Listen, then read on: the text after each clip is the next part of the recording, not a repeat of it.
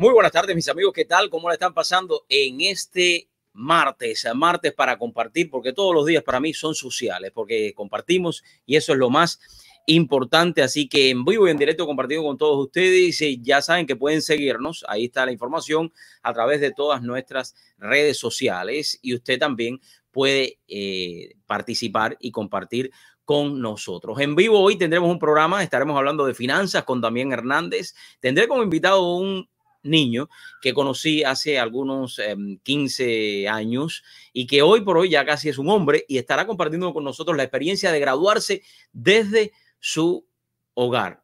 Esto que se ha convertido, digamos, en algo ya una rutina para muchos, estaremos compartiendo con él y sobre todas las cosas su experiencia. Eh, yo tuve la oportunidad de entrevistarlo cuando nosotros teníamos el show en eh, Gente B. El sábado contigo, ahí estábamos, así que eh, tendremos la, la oportunidad de compartir hoy con él. Eh, ¿Y cómo le ha ido? ¿Cómo le ha ido en estas uh, cuarentenas donde muchos estudiantes han tenido que graduar desde la comodidad de su hogar? También estaremos hablando con, mmm, bueno, les decía, Damián Hernández de Finanza, y estaremos específicamente enfocándonos en lo que es este, eh, digamos, sistema de un elevador en las finanzas. ¿Qué es lo que representa eso para usted? Porque es sumamente importante que usted entienda que las finanzas son sumamente importantes para toda la familia, pero entenderla mmm, es y, algo que no se explica o no se da clases en las universidades, sino usted lo tiene que aprender por sí solo. Tenemos que decir que eh, se han hecho varios arrestos ya en las últimas horas y han identificado a diferentes sospechosos que estuvieron involucrados de estos eh, que se infiltraron en estas manifestaciones pacíficas que hubieron la semana pasada, el fin de semana y el fin de semana anteriormente. Algunos de estos mmm, de estas personas que estuvieron involucrados en la quema de eh, patrullas en el sur de la Florida. Ya la policía ha identificado a, a los sospechosos. Eh, ya tiene algunos en custodias también. Así que es importante, es importante que todos nosotros nos unamos también a apoyar a nuestros policías. Porque todos los policías no es simplemente, como muchos quieren decir, no todos los policías son malos. Yo tengo muchísimos amigos policías que estaremos entrevistando la próxima semana acá en el programa. Y no por eso, por un solo policía o dos o tres o cuatro que hagan quizás su trabajo mal hecho, vamos a cerrar eh, un departamento de policía como lo quieren hacer eh, algunas ciudades en los Estados Unidos. Hemos visto, hemos visto, y yo quiero que ustedes lo sepan, hemos visto en la historia que algunos departamentos de policías se han cerrado debido a algún tipo de corrupción que tenga, pero se han reabierto nuevamente. Y esto es importante porque muchos que están marchando hoy por hoy piensan de que eh, quitarles los fondos a la policía, eso es una gracia. No, eso no, no va a ser una gracia. Eso va a tener un problema social muy grande para la comunidad, porque cuando usted tiene un problema, ¿a quién usted llama? A la policía. Entonces es importante que nosotros enten, entendamos lo que significa no tener policía. Y entonces saque usted sus propias conclusiones. De, esta, eh, de los identificados, En, esta, en estas últimas horas se han dado estas personas que ya están saliendo a la luz, quienes estuvieron envueltos en las revueltas, porque ellos no eran manifestantes pacíficos, eran personas que estaban eh, haciendo todo este tipo de destrozos, en algunos casos en tiendas, en otros casos en, con las patrullas, y así ya hoy por hoy la tecnología puede... Eh, Parece que a ellos se les olvidó eso, que donde quiera en este pueblo hay una cámara y las cámaras están mirándola. Así que si te están mirando, es importante que sepas que te van a coger, porque ya hoy por hoy, hoy por hoy, hay muchísimas maneras de poder hasta hacerle un screen a cada uno de estos videos y saber específicamente quiénes son eh, las personas que entraron o que hicieron estos destrozos. Así que para todos los que lo hicieron, y si estás mirando, yo te aconsejo que te entregues, porque tarde o temprano te van a encontrar. de una manera o de otra te vas a encontrar. La tecnología hoy por hoy es, eh, vaya, sin palabras a veces me quedo cuando vemos cómo la tecnología ha afectado y a la misma vez también se ha metido dentro de nuestra vida, dentro de nuestra familia. Y eso es lo que muchos no comprenden a veces, cómo funciona la tecnología. Y quería hablarle hoy que en los últimos días, en las últimas semanas, muchas compañías se han dado cuenta que trabajar a través de la Internet es algo que les beneficia muchísimo, pero a la misma vez pueden ahorrar en todo lo que tiene que ver la renta. Y me refiero, cuando tú tienes una compañía, por ejemplo, una compañía que tienes que tener vendedores eh, y estos vendedores tú los puedes poner a trabajar desde tu misma casa, ahí ya te estás eh, ahorrando un, un dinero. Pero con toda esta tecnología usted tiene que tener mucha seguridad también. Y es el caso de eh, la compañía Zoom, que comenzará a brindar un servicio de inscripción de toda la data que usted esté transmitiendo, porque lo que usted transmite por video, lo que nosotros estamos transmitiendo en este momento es data. Y eso es importante que usted lo conozca, que se dio el caso cuando todas estas eh, compañías comenzaron a vender sus servicios. Zoom, las acciones de Zoom subieron muchísimo por el, la alta demanda del mercado en este tipo de herramientas. Zoom eh, estará reservando la inscripción de extremo a eh, todas las personas que quieran pagar porque su transmisión sea mejor. Y esto es importante porque cuando tú estás hablando que muchos médicos, muchos eh, dentistas comenzaron a usar el Zoom para poder conectarse con sus pacientes, para que ustedes entiendan, una, una tecnología como esta tiene que tener HIPAA compliance. Quiere decir que tiene que estar altamente asegurada esa transmisión para que no sea hackeada. Y hoy por hoy sabemos que hay muchísimos hackers que están a través de la Internet esperando para poder obtener toda la información posible. Eso es una de, la, de las noticias que está haciendo titulares eh, en las últimas horas. Eh, han aumentado, han aumentado, y esto es lógico, ha aumentado también los uh, piratas informáticos hacia las empresas en medio de, de esta pandemia. Cuando nosotros hablamos de piratas informáticos, ustedes sabían que está el Internet y por debajo del Internet hay otro tipo de network que le dicen el Black Web. Y eso es un tipo de Internet que usted y yo no tenemos acceso si no instalamos diferentes software en nuestra computadora. Entonces los hackers se andan moviendo en todos esos mundos. Y hoy por hoy, como muchas compañías a nivel mundial, están trabajando casi todo remotamente. Estas compañías han lanzado diferentes ataques cibernéticos en todo el mundo por aproximadamente veintidós millones de veces en la semana. Entonces usted se puede eh, imaginar que en muchos casos esto no son personas, son software que ellos crean para poder hackear a estas compañías, robarle la información. Eh, vimos el caso de hace algunos meses, esto fue antes de la pandemia, de Expedia, que es una de las compañías más grandes de crédito de los Estados Unidos. Ustedes saben que Buró de Crédito, lo hemos hablado, eh, tiene tres entidades importantes. Estamos hablando de Expedia, Equifax y eh, Expedia, Equifax, y ahora se me ha olvidado la otra, pero ahorita se lo voy a decir, no se preocupen, que ellos son los que manejan todo el crédito. Bueno, Expedia fue hackeada y es por eso que en muchos casos Expedia les dio el software de prote protección de todos sus datos a diferentes eh, personas que aplicaron y le dieron la, la protección eh, gratis. Es importante todo esto de la tecnología para que usted sepa dónde se mueve toda su data. Cada vez que usted instale una aplicación en su teléfono, ahí usted tiene que saber que le están siguiendo su vida. Están siguiendo donde usted va. ¿Qué está haciendo?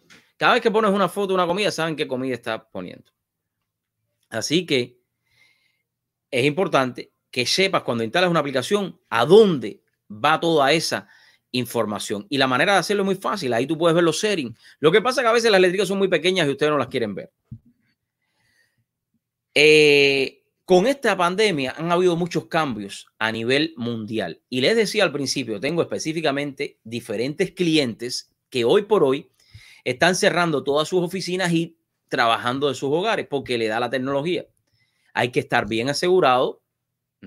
Eh, cuando se habla de transmisión de data, estamos hablando de diferentes maneras de hacerlo. Una de las maneras más fáciles que yo les aconsejo que hoy por hoy, a partir de hoy, usted ponga en todas sus cuentas, a, a través del internet, todas sus cuentas, un segundo token. Quiere decir, más allá de poner su password en la computadora o en el software o donde usted vaya a poner su pago, en este caso en los bancos, usted ponga una contraseña, pero además le adicione un número de teléfono. Esto quiere decir que es muy poco, pero muy poco probable que alguien pueda interceder ese correo, ese text message o ese correo electrónico. ¿Cómo funciona esto?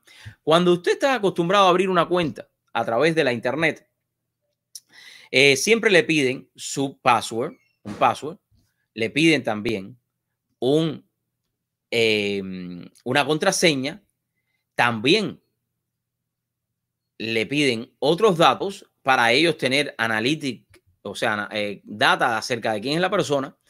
Usted le dice save, usted pone su password. Es recomendable que su password siempre tenga más de ocho caracteres, y entre ellos incluya una mayúscula, incluya también eh, una, un carácter, dependiendo de los requisitos que esa compañía le diga a usted. Pero lo más importante es que trate de pedirle a esa compañía, si no lo tiene, que lo haga en el futuro, de que también usted quiere que a, a cada vez que usted va a entrar a su cuenta, le tenga que enviar a usted un password. ¿Por qué? Porque cuando usted entra, imagínese usted, un hacker, ¿qué es lo que hace? Un hacker tiene un software, que el software empieza a descodificar, a descodificar la información que usted tiene, ya sea en su computadora o que usted ponga en un browser. Por eso es tan importante cuando le envíen una correspondencia, usted no le dé clic. Porque cuando usted le da clic a esa correspondencia, si uno sabe de quién es en su website, abre un browser aparte y ya la información ya de usted que viene en un token. Bueno, ellos comienzan con estos software a darle. A veces se demoran veinticuatro horas, pero usted no sabe nada de eso. ¿Qué sucede? Que cuando el software llega a determinar cuál es su contraseña, fíjense esto, lo hacen sin aún darle un token al software, porque claro está, cuando el, el software empieza a buscar la contraseña, puede ser que él encuentra, mande a abrir ya su cuenta, pero automáticamente si usted tiene, si usted tiene ya un second token que le llaman, un, una segunda seguridad, ¿qué es lo que va a suceder? Esa computadora o ese software de usted, donde usted se está metiendo, a la larga, déjame explicarle, los software, donde usted entra al banco, es como que usted está entrando en la computadora del banco. Que esa computadora está altamente segura. Entonces, cuando usted mete, pone su contraseña y su password, o el hacker lo hace, automáticamente usted va a recibir un text message. Mire, este es el código para que lo pongas aquí. Entonces, ahí viene la segunda parte, usted pone el toque, entra. Como el hacker no lo tiene, no puede entrar. Se jodió. Mira qué lindo, qué sencillo.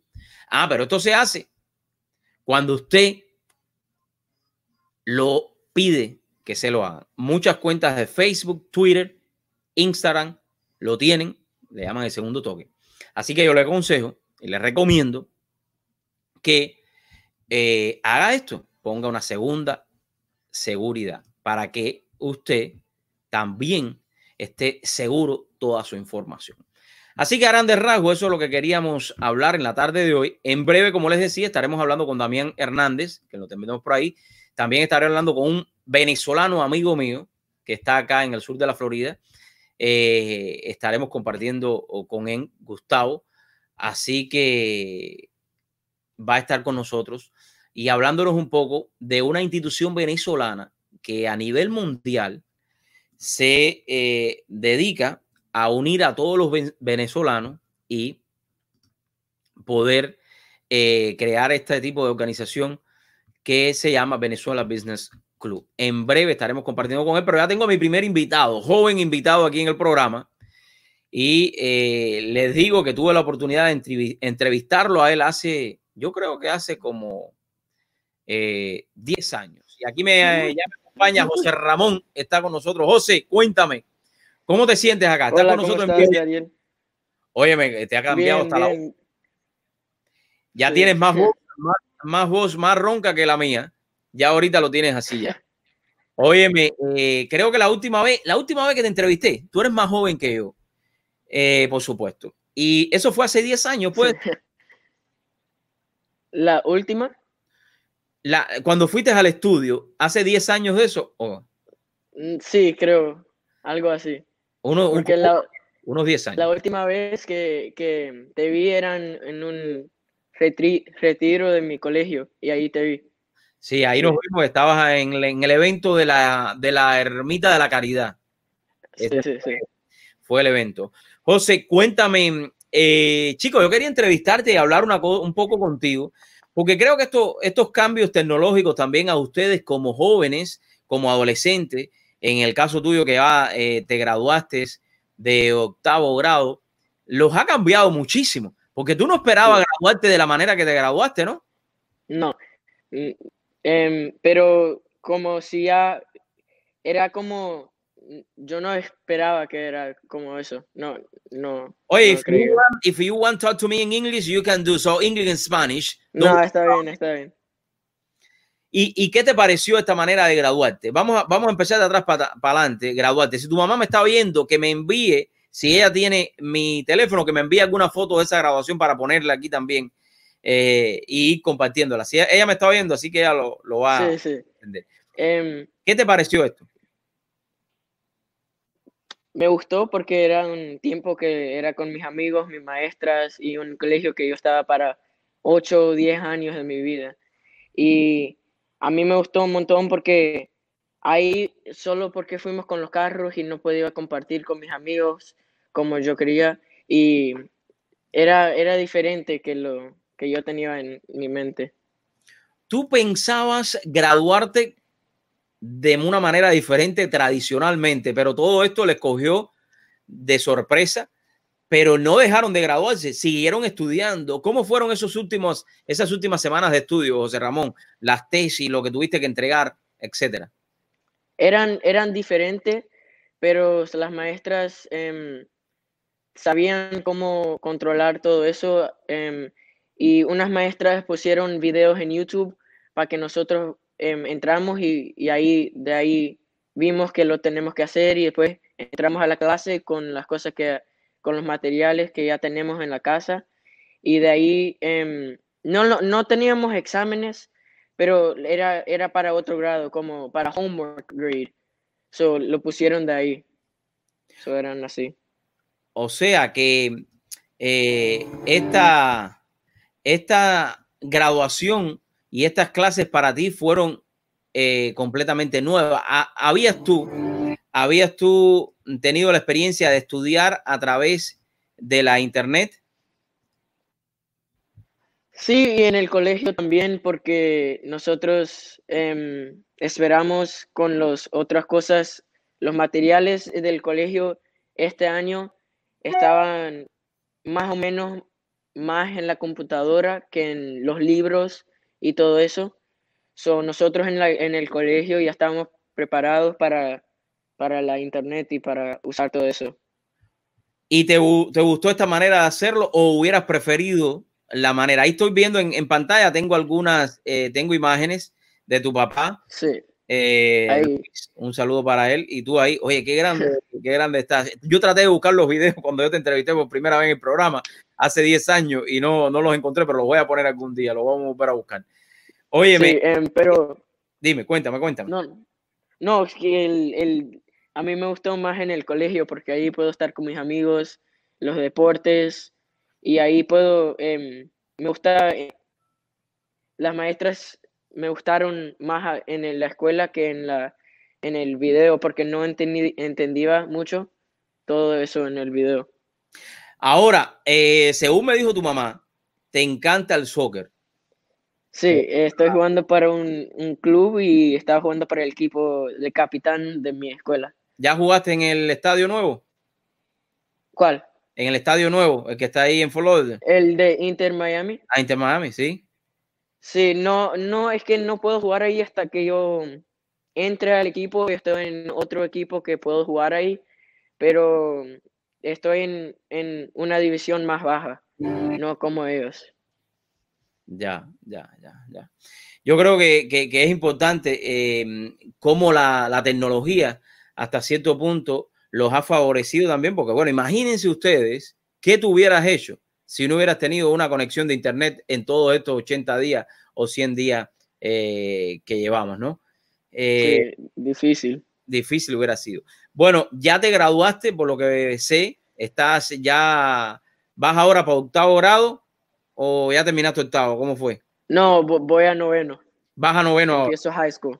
Sí. Ah, high school ahora. ¿En qué high school vas? ¿Para cuál es high school? Voy a, voy a Christopher Columbus High School. ¿Y, ¿Y qué piensas hacer en el futuro? ¿Qué te gustaría estudiar en el futuro? Um, si, si los deportes no... Yo no entro a los deportes, entonces quiero ser un criminal justice um, investigator para el F B I. Oh my God, that's good. Sí. That's good, that's good, that's good, that's good. Yeah. Óyeme, un consejo que le quieres dar a, a todos los jóvenes que hoy por hoy, yo sé que tú tienes poca edad, eh, ¿qué edad tienes? ¿Tienes trece, catorce? Yo tengo catorce. catorce, eh, pero yo quiero un, un consejo desde, desde esa niñez eh, que tú tienes todavía, porque todavía no llegas a ser un adolescente, aunque yo sé que estás loco porque te saque el bigote. Nosotros estamos locos porque el bigote no nos salga para afeitarnos y tú quieres que el bigote te salga, porque eso les pasa a todos. Mira ahí la barba que tiene Gustavo, que ya lo veo ahí. ahí. Eh, lo veo aquí en, en, en el backstage. Pero yo quiero que desde tu niñez nos des un consejo para todos esos muchachos que a veces no se enfocan en el estudio. ¿Qué le puedes decir? Que, que siempre tienen que trabajar para hacer lo que quieren hacer en el futuro, siempre. Oye, quiero agradecerte. ¿Algo más que quieras compartir con nosotros? ¿Quieres mandarle un saludo no. a tu papá Luis, a tu mamá Evelina? Sí, ya, ya están viendo. Los Yo mando saludos. Me imagino. Quiero darle unas gracias a ellos también por darme la oportunidad de compartir eh, contigo después de diez años. Bueno, que te vi hace unos meses en la Ermita de la Caridad. Eh, sí. te, vi, eh, eh, eh, te vi el ocho de septiembre, que fue del año pasado, ¿no? Claro, como pasa el tiempo. Eh, sí, sí, fue creo, creo que sí, sí, sí. Claro, fue en septiembre. Oye, tengo buena memoria todavía. Eh, José, Dios te bendiga. Sí. En una sola palabra. También. En una sola palabra, para ti, el éxito, ser exitoso en la vida, ¿qué significa? Eso es difícil. Eh, no sé, hay un montón de palabras para decir, pero una vez. me No, no sé, no puedo ponerlo en una palabra. Bueno, dame cuatro o cinco palabras, a ver, dale. No sé, es que me gusta, yo quiero ser así porque quiero, quiero cuando mis papás ya tienen edad que no trabajen, los quiero ayudar y para que no sean, para que estén bien, para ayudarles. Ahí está. Muchísimas gracias, José. Gracias. Gracias por la oportunidad, José Ramón. Cuando tengas algún tema y quieres compartir conmigo, prepáralo, me manda un mensaje y aquí estoy para ustedes, ¿ok? Bendiciones. Sí, ok, gracias. gracias. Amigos, la educación. Ahí ya tengo ya a mi gran amigo eh, Gustavo. Eh, Gustavo, eh, te, te entré de primero, pero siempre hago un resumen de lo que, de lo que es, pero creo que viste, cuando nuestros hijos están bien educados y cuando nuestros hijos están centrados en lo que tienen que hacer, es cuando tú realmente eh, ves el fruto de lo que tú has sembrado. Y es ahí el enfoque.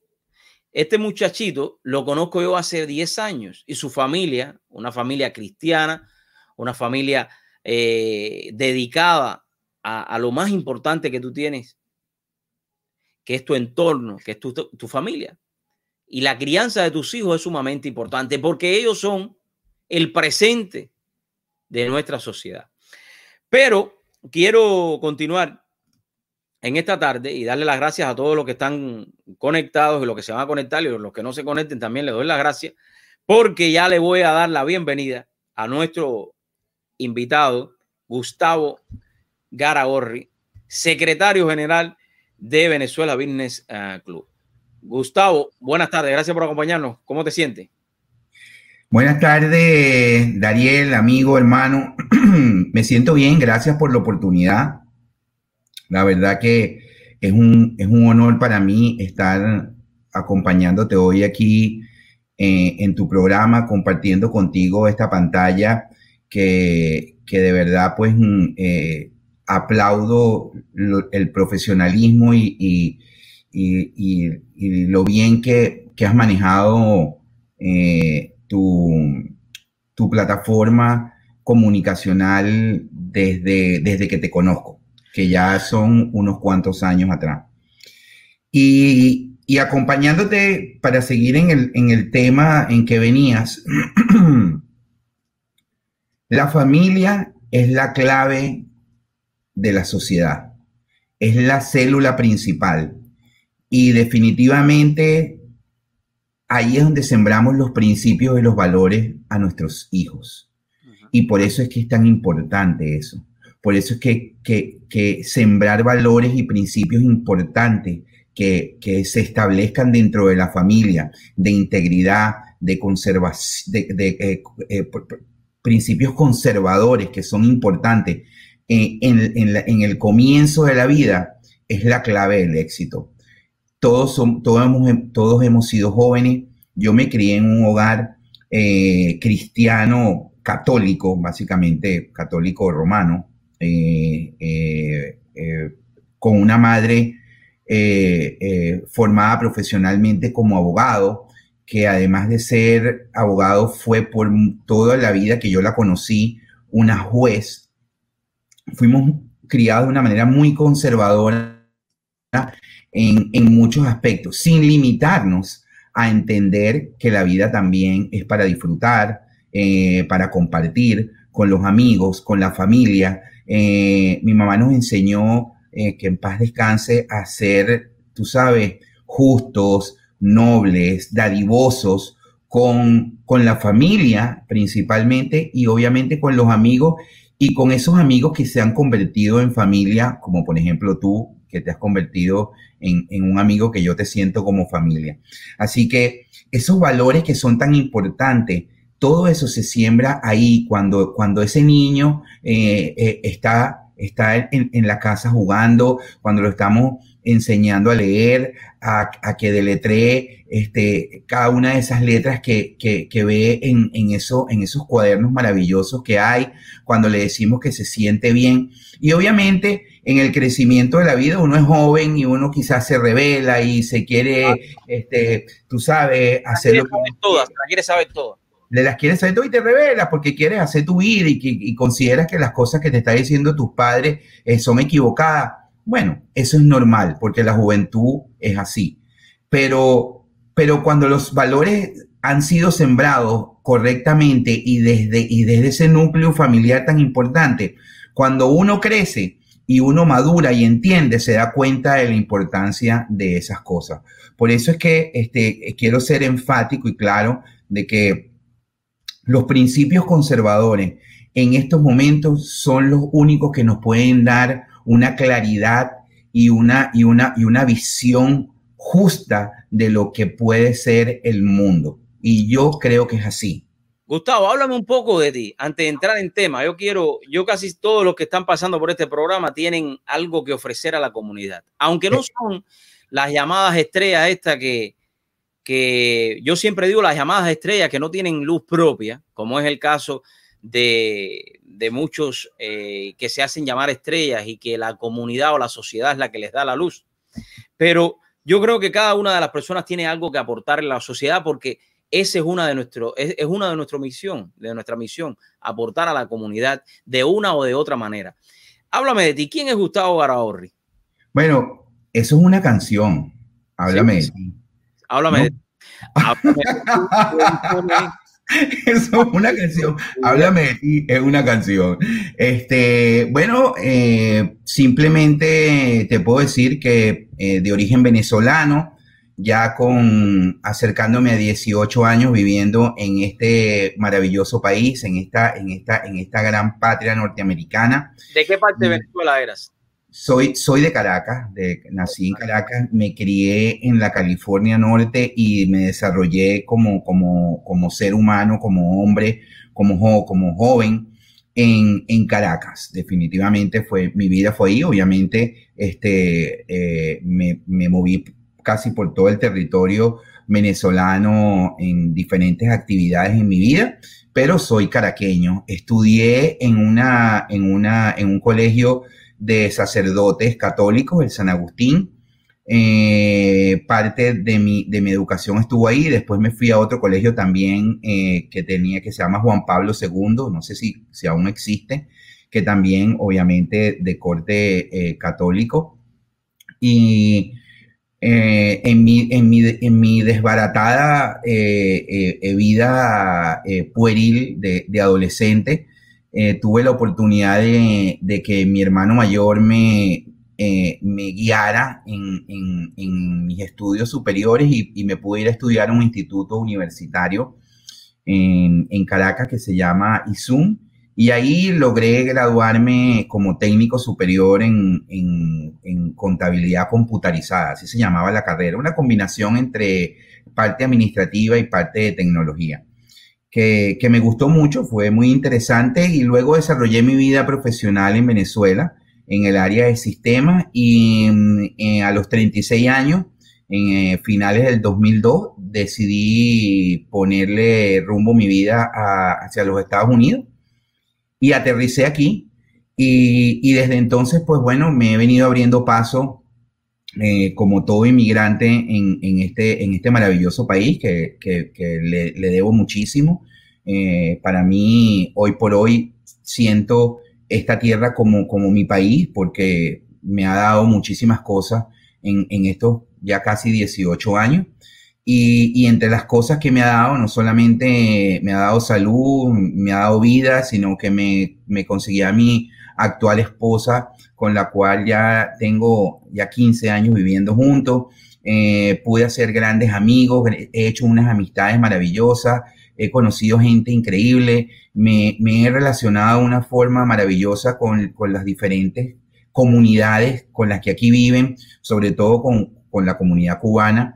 Eh, he hecho una relación muy, muy estrecha, de verdad que sí. Mm, De hecho, fue, fue la comunidad que me dio la mano cuando yo llegué a este país, y pude conocer gente eh, a través de, de, de, de esas mismas relaciones con, con, con la comunidad cubana, y hasta he tenido la oportunidad de haberme graduado en la universidad aquí, haber comenzado a estudiar, ya tú sabes, has estado allá en más de una oportunidad en Millennium Atlantic University, aquí donde, donde me gradué. Hice un bachelor en, en, en, en administración, ahora estoy haciendo una maestría, y, y actualmente pues trabajo para el concejal Pete Cabrera en la ciudad del Doral. Eh, ya tengo seis años trabajando en, en el despacho del concejal, y realmente ha sido un trabajo maravilloso, porque dentro de mí hay un espíritu eh, de, de servicio muy grande, de servicio comunitario, y, y de hecho mi vida, si se ve, pues ha sido así.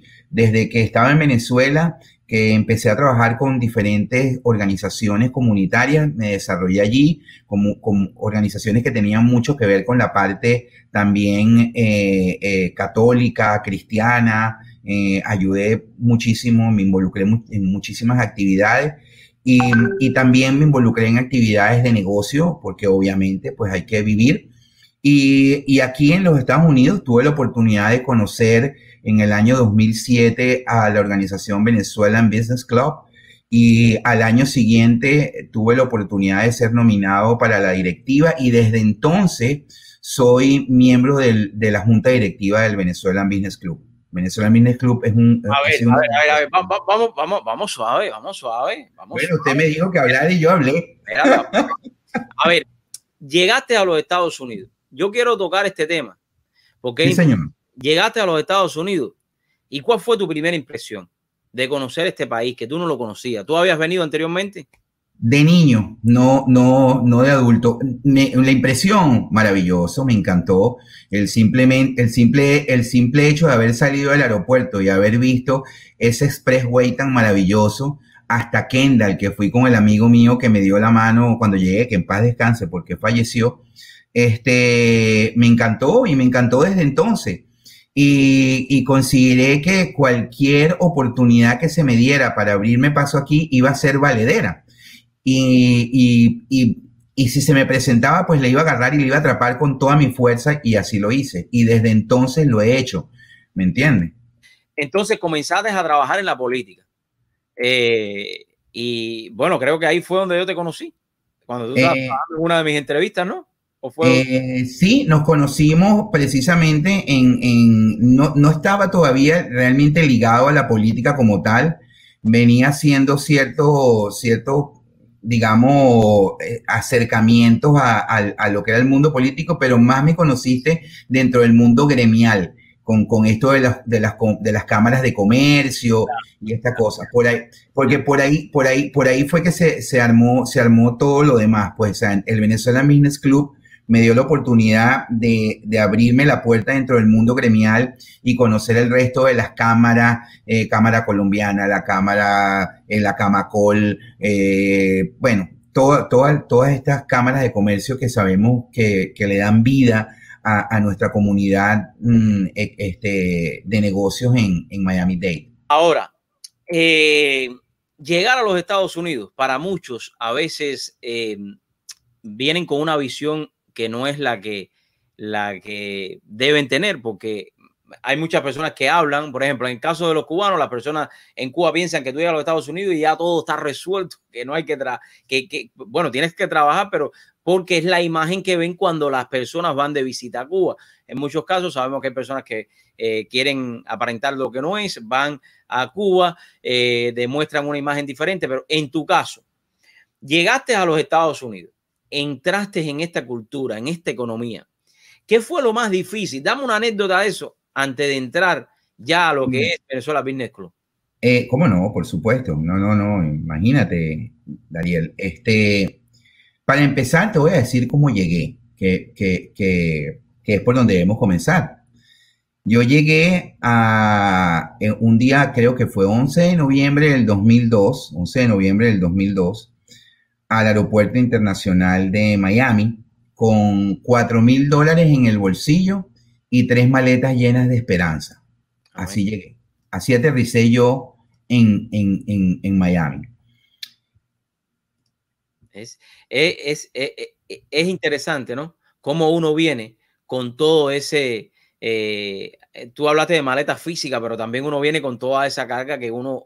Mm, o sea, con miedo y no sabe lo que vas a hacer. Eh, no. Enfrentarte a esta sociedad, y siempre hay alguien que te da la mano. Eh, siempre. En este caso, hubo alguien que te ayudó, que te aconsejó, que te dijo. Por supuesto, tuvo ahí un amigo que fue el que me brindó la oportunidad de venirme, de quedarme un tiempo en su casa. Él mismo me, me, me ubicó en mi primer trabajo. Recuerdo que, que él me dijo, mira, Gustavo, tienes que tener mucha, mucha, mucha prudencia con el dinero que trae. Mi sugerencia es, cómprate un transportation, sácate la licencia y aplica a tu proceso para que puedas conseguir la legalidad. Esas tres cosas las hice en ese orden. Una vez que ese orden estaba armado, me dijo, bueno, ahora te voy a conseguir una oportunidad para que trabajes. Y me llevó a trabajar al warehouse de la señora eh, Juanita eh, Luzárraga, Que, que tenía un catering. Su hermano, que en paz descanse, Pepe Luzárraga, eh, también me extendió la mano después y empecé a trabajar en el mundo del catering. El día que llegué me dijeron, mira, ese camión que está ahí tienes que moverlo para acá, meterlo en este warehouse, bajar todo lo que está allá adentro y lavar todos los platos y los vasos y los cubiertos que tienes allí. Y efectivamente, pues bueno, fue lo que hice. eh, eh Saqué, paré, de, de, de, parqué el, el, el camión de, de, de retroceso, bajé todas las cosas y empecé a trabajar. Y ahí comencé. Que si fue fácil, no, no fue fácil. fue durísimo enfrentarse a todo eso, y más aún sin saber, y más aún poniendo químicos dentro de, lo, de, la, de las poncheras con las que estaba fregando, que casi quemé todos los, los, los, los cubiertos que habían ahí. La señora salió pegando gritos cuando vio aquellos cubiertos que se estaban fundiendo. Este, y de ahí adelante, pues, siguieron pasando muchas cosas, pues, porque u, u, fui, fui pasando de, de otros trabajos en otros trabajos, eh, a, a pintar casas, a cortar césped, a, a cargar contenedores. Eh, eh, así llegué, así, así comenzó, así comenzó mi vida acá.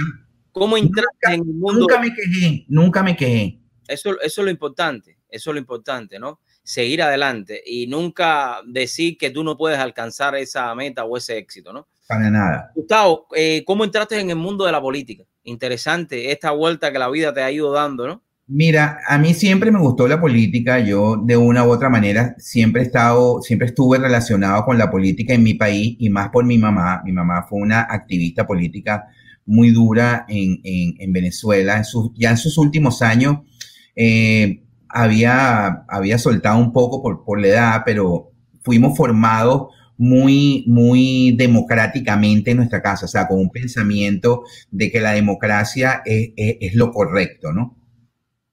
Y cuando llegué acá, estaba asistiendo a, a un curso de inglés en el Miami-Dade College, y conocí un grupo de muchachos colombianos que me contactó con una iglesia que creo que se llamaba el Rey Jesús o una cosa así, el, el, algo así, el Reino de Jesús, el Reino de Dios, no me acuerdo cómo se llamaba la iglesia. Y, y cuando, cuando me invitaron y fui, empecé a compartir con la gente. Uno de los muchachos que estaba ahí, que era el hijo de la pastora, estaba metido en, en, en política, estaba apoyando en ese momento la candidatura de el, el alcalde mayor, eh, Carlos Álvarez, y me preguntó que si quería involucrarme. Le dije que claro, que claro que sí, que no tiene ningún problema, que lo hacía. Entonces, este, el asunto era entregar unos flyers en, en los precintos con la información y, y voluntario, sin, sin pagarme ni un dólar. Y yo le dije que sí, que lo iba a hacer. Este, ese, esa, esa persona que me dio esa oportunidad es este muchacho colombiano que se llama Alfredo Santa María. Alfredo Santa María fue el que me, me, me, digamos, fue el que me abrió la puerta allí, y entré y empecé a, a, a conocer a la gente. Y posteriormente eh, el Venezuelan Business Club, pues, me abrió la puerta para accesar y conocer a, a, al mundo de los oficiales electos, eh, porque los invitábamos para diferentes, para, para, para los, los, los, los desayunos que hacemos, o las actividades, los eventos que hacemos en el Venezuela Business Club, y ahí lo fue conociendo y relacionándome con ellos. ¿Qué es lo que tú haces hoy por hoy? Un día de Gustavo Garagorri, ¿qué es hoy por hoy en la ciudad de Doral? ¿Qué es lo que tú haces? Nosotros estamos enfrente de la oficina trabajando directamente con, con los residentes, con las dificultades que tienen eh, los, los dueños de negocio, Eh, preparando eh, las, las agendas del, del, del, del concejal, a, atendiendo los asuntos eh, de la oficina como tal, eh, respondiendo correos electrónicos, asistiendo a diferentes reuniones y eventos eh, que están relacionados con la parte política de, de, de la ciudad. Eh, y, y obviamente, pues, asistir en lo que el, el, el, el el concejal necesite que lo asista. Normalmente siempre me está diciendo que haga algo. Mira, Gustavo, necesito que hagas esto, por favor averíguame esta información, y pues yo voy a los diferentes eh, eh, eh, departamentos de la ciudad y les pido que me, que me den la información que él está requiriendo, y, y así poco a poco he ido involucrándome en el conocimiento de lo que es el manejo de, de, de la ciudad, de la municipalidad, de los departamentos, de qué hace cada quien, eh, de lo que significa el, el, el, el, el, el building department, el zoning department, el, el police work, police affair, tú sabes, cada, cada, cada unidad de, de servicio dentro de, de, la, de la municipalidad. Ha sido una experiencia maravillosa realmente. Es más bien como, porque esto es importante hablarlo, eh, Gustavo, porque a veces las personas dicen, oye, ¿quién es este que anda siempre con el comisionado? Eh, ¿Qué es lo que están haciendo ahí en la ciudad? Y es importante que usted entienda, mis amigos, que la ciudad no es algo a que usted le tiene que tener miedo. Al contrario, usted tiene que involucrarse, involucrarse en la política, involucrarse en su comunidad. Porque si usted vive en la ciudad de Doral, si usted vive en la ciudad de Coral Gables, si usted vive en el condado Miami-Dade, y usted, o en la ciudad de Miami, o en cualquier ciudad, y usted no se involucra, después usted no tiene derecho a reclamar cuando tomen las decisiones mal. Y aquí está el ejemplo. Eso es lo que quiero que ustedes estén bien conscientes. Gustavo, las personas cuando tienen un problema en la ciudad y quieren resolver un problema, entonces ustedes son los que un poco hasta cierto punto canalizan esta situación hacia los comisionados, ¿no? O hacia los concejales en este caso. Sí, definitivamente lo canalizamos hacia donde corresponda realmente canalizarlo. Eh, y, y tratamos de ayudar a resolver la situación en, en lo posible, en la medida de lo posible que se pueda resolver. Yo, yo quiero eh, eh, eh, tomar tu palabra y decirle a la gente que sí, que debe de involucrarse en su ciudad, que debe de conocer su municipalidad, que tiene que conocer a sus oficiales electos, saber lo que está pasando en la ciudad, preocuparse. Las reuniones del consejo son reuniones públicas, eh, que la, la gente puede asistir y ver lo que está pasando. Sí, entiendo que el, el, el, el diario vivir a veces complica la situación, porque la gente pues tiene que ir para la casa, tiene que buscar al niño para, para la escuela, eh, para, para el after hour, ayudarlo a hacer las tareas, eh, que hay actividades, que hay cosas, pero eh, siempre, siempre deberíamos tratar de sacar aunque sea un tiempito para conocer a nuestras autoridades, conocer nuestro ayuntamiento, nuestra municipalidad, saber quiénes son nuestros concejales, quién es nuestro alcalde, involucrarse en las actividades que tiene la ciudad. La ciudad de Doral tiene un montón de actividades que lamentablemente con esta situación que se nos ha presentado con el, con el virus chino ha sido lamentable porque ha paralizado pues todas las actividades que teníamos, pero la ciudad de Doral tiene una, una vida impresionante de diferentes tipos de actividades donde tenemos involucrado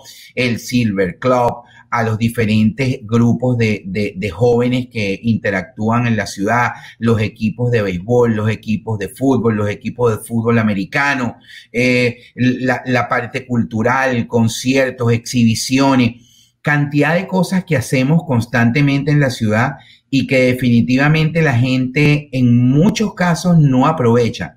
No aprovecha porque, por un lado, no está conectada con la información, y para estar conectado con la información tienes que estar involucrado y meterte en la página web y buscar la forma de cómo te llegue la información. Claro. Y por otro lado, por desidia, porque la gente tampoco quiere hacerlo, ¿no? Entonces, este, hoy por hoy la ciudad del Doral es una ciudad eh, eh, pujante, una ciudad que tiene su propio brillo, eh, que estamos creciendo a un ritmo bastante eh, eh, acelerado y maravilloso. Tenemos eh, desarrollo comunitarios de, de, de propiedades de vivienda maravillosos alrededor de la ciudad del Doral. Eh, bueno, sí, tenemos el problema, el issue del tráfico, pero es que el tráfico en Doral significa vida, porque el tráfico que se produce en Doral es porque tenemos más de catorce mil negocios en Doral eh, que están produciendo y eso es, es, esa es la vida, ¿no? Me imagino que ahora con todo esto de la pandemia y con todo lo que ha servido con la, la tecnología, las personas un poco como que se han... Eh, o los negocios se han puesto a trabajar de otras maneras y el tráfico ha bajado un poquito también, ¿no? El tráfico ha bajado sustancial, sí, definitivamente, eh, pero sigue el tráfico eh, vital caminando. Y el tráfico vital de Doral son los camiones, que tanta gente se queja. Y la gente no entiende que cuando aquí entra una rastra y va a un warehouse, eso es parte de la cadena de, de, de, de, del, del chaining supply de, de, de, de, de la comunidad. Ahí entra una rastra gigantesca en un warehouse, eso se baja, después viene un camioncito más pequeño y eso va a otro centro de distribución hasta que finalmente llega a los shopping malls y la gente se puede llevar un perfume que está comprando, pero que eso ha seguido toda una cadena de, de, de, de, de, de supply, ¿no? Gustavo, ahora sí, creo que, que es importante pasar ya a, a este, eh, esta organización que a tantos venezolanos ha unido, no solamente aquí en los Estados Unidos, sino a nivel eh, mundial. En breve, mm. mis amigos, estaremos hablando con Damián Hernández acerca del elevador. Se los voy a dejar así, el elevador financiero. Así que se los voy a dejar de esa manera para que se intriguen y se conecten después en unos minuticos que termino aquí con eh, Gustavo. Gustavo, háblame de esta, esta organización, ¿no? Venezuela ¿Cómo? Business Club. ¿Cómo no? ¿Cómo no? Este, mira, el Venezuela Business Club es una, una institución que fue creada con el propósito de servir este, a sus miembros, ¿no? A su membresía, generando este, posibilidades de negocio, integración de la comunidad hispana con la comunidad en la que se está, obviamente, desarrollando el, el club como tal, ¿no? Este, hay, hay diferentes objetivos que quizás podríamos destacarlo como, como la idea de construir una, una red sólida de venezolanos emprendedores en el exterior, eh, representar un lugar de encuentro como, como, como referencia de nuestra propia comunidad venezolana, generar apertura de la comunidad donde nos encontren, donde se encuentren las diferentes sedes, porque el Venezuelan Business Club tiene sede en Panamá, en Madrid, Barcelona, eh, eh, ha, ha crecido muchísimo, ¿no? El, el club en ese sentido. Eh, así como también proveer una oferta de servicios y soluciones para los propios profesionales de la comunidad. Esto, esto ha creado una sinergia muy interesante porque en los sitios donde se ha abierto el Venezuelan Business Club, obviamente nos hemos, nos hemos unido a esa comunidad. En el caso de, de, de específico de los Estados Unidos, aquí en Miami, el club comenzó obviamente con, con presencia de puros venezolanos, pero hoy por hoy el club es, tiene gente de todas las nacionalidades, porque nos hemos precisamente integrado a lo que tenemos alrededor. Y, y, y puedes encontrar cubanos, puedes encontrar... Eh, ahí hay de todo, no solamente son... Hay de todo. Cubanos, colombianos, americanos, eh, puertorriqueños, eh, centroamericanos, la verdad es que argentinos, uruguayos. Ha sido una maravilla eh, eh, el poder... El, el poder Eh, construir este, este, esta organización de la cual me siento muy orgulloso de pertenecer. Eh, con esta situación de este año tan, tan complicado que hemos tenido, pues lamentablemente hemos tenido que movernos a todos los, a lo que son los espacios digitales y, y a la fecha se han hecho ya más de, de quince eh, webinars a través de, de las diferentes plataformas, bien sea Instagram, bien sea Zoom, Eh, eh, la otra, no, no recuerdo cómo es que se llama también, que la hemos utilizado y, y hemos tenido un éxito interesante. Hemos logrado atraer eh, a, a, a los diferentes eh, miembros del club de la, de, de, de, del mundo entero, cosa que no podíamos hacer en las reuniones que, que veníamos realizando, eh, eh, digamos, en persona aquí, porque, bueno, cuando las hacemos en persona está el grupo de los que estamos aquí nada más. Esta, esta apertura digital nos ha, nos ha abierto la puerta al, al mundo, digámoslo así, y, y hemos tenido un éxito maravilloso eh, con respecto a llevar el mensaje del club y llegar a, a, a una masa interesante de, de personas. Eh, básicamente eh, la idea del club pues eh, eh, es esta de, de es la que realmente te dije, ¿no? Entrelazar, unir a sí, la señor, unir y comunicarnos y hacernos fuertes eh, como comunidad en el exterior. Uh-huh. Eso, eso ha sido así. Amigos, yo creo que en la vida crear relaciones es sumamente importante y lo decíamos al principio. Yo creo que cuando tú creas eh, relaciones, cuando tú creas esta interrelación que puede existir entre los seres humanos, es cuando tú puedes también hacer negocios, es cuando tú también puedes conocer a personas, porque yo tengo el, el ejemplo de ir a esa organización, pertenecer, compartir con ellos y no siempre quedarse, eh, tú sabes, metido entre uno mismo, sino hablar con las personas. Oye, ¿cómo te llamas? ¿Quién eres, papá? ¿Me entiendes? Eso... Eh, sería uh, importantísimo y es importantísimo para las personas, Gustavo, ¿no? Definitivamente es la dinámica que normalmente siempre le pedimos a la gente que, que haga. No se quede eh, eh, sentado, vaya al que no conozca, No se, no se junte con el que ya conoce, busque al que no conozca, dele su tarjeta, háblele de qué, de qué hace usted, trate de establecer una relación de amistad, porque el secreto de, de, de, de, de, de las reuniones de, de networking es precisamente establecer primero un criterio de amistad. Y, y en ese mismo en ese mismo orden, los negocios se van a dar. Si yo eh, establezco una relación con Dariel Fernández de amistad, de responsabilidad, de, de, de amigos, probablemente después vamos a poder hacer negocios en cualquier otra área en que nos los planteemos, porque vamos a tener la confianza suficiente como para hacerlo. Es decir, oye, este... No, no me va a salir con una cosa que no es, porque ya nos conocemos y somos, y somos amigos, ¿no? Entonces, eso, eso lo hemos, lo, lo, siempre lo recalcamos constantemente en las reuniones. Gustavo, el éxito para ti, ¿qué significa en una sola palabra? Dímelo, Zoel, en una sola palabrita. En una sola palabrita, amor. Ahí está. Oye, gracias por la oportunidad. Gracias por eh, esta entrevista y compartir con nosotros tu experiencia y habernos inspirado a muchos eh, que somos tu amigo, a muchos que van a estar mirando la entrevista y que llegan hoy dos mil veinte a los Estados Unidos y que no saben qué hacer. Y sí, tú nos has demostrado, como muchos de los que han pasado por acá, que simplemente hay que trabajar duro y echar para adelante. Que Dios te bendiga, Gustavo. Amén. Gracias, Dariel. Gracias a toda tu... ¿Qué quieres comentar?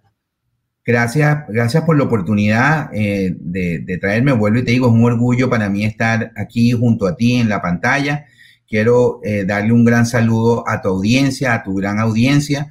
Que Dios los bendiga y, y que estemos atentos, que el mundo está sufriendo transformaciones y a veces esas transformaciones que están ocurriendo las están forzando y puede que lleve el mundo al camino que no es. Así que bendiciones y, y aquí está, estoy a tu orden para cualquier otro uh, momento que me necesites. En otro momento te voy a invitar para hablar un poquito del futuro y el presente de Venezuela. Perfecto, magnífico. Así que un abrazo. Bendiga. Gracias, bendiciones. Amigos, ya pueden ver, eh, seguir adelante, seguir adelante, echar para adelante y nunca mirar atrás, porque en la vida, en la vida no tiene sentido. No tiene sentido mirar atrás, porque si tú miras atrás, te quedas en simplemente en la mirada y no en la acción, que es lo que verdaderamente te va a alcanzar el éxito. Es por eso que hoy estaremos hablando con eh, nuestros próximos dos invitados. Tenemos a Damián Hernández, que nos está ahora hablando del elevador financiero. ¿Y qué significa eso? No te me puedes mover, porque vamos a estar compartiendo con él en breve.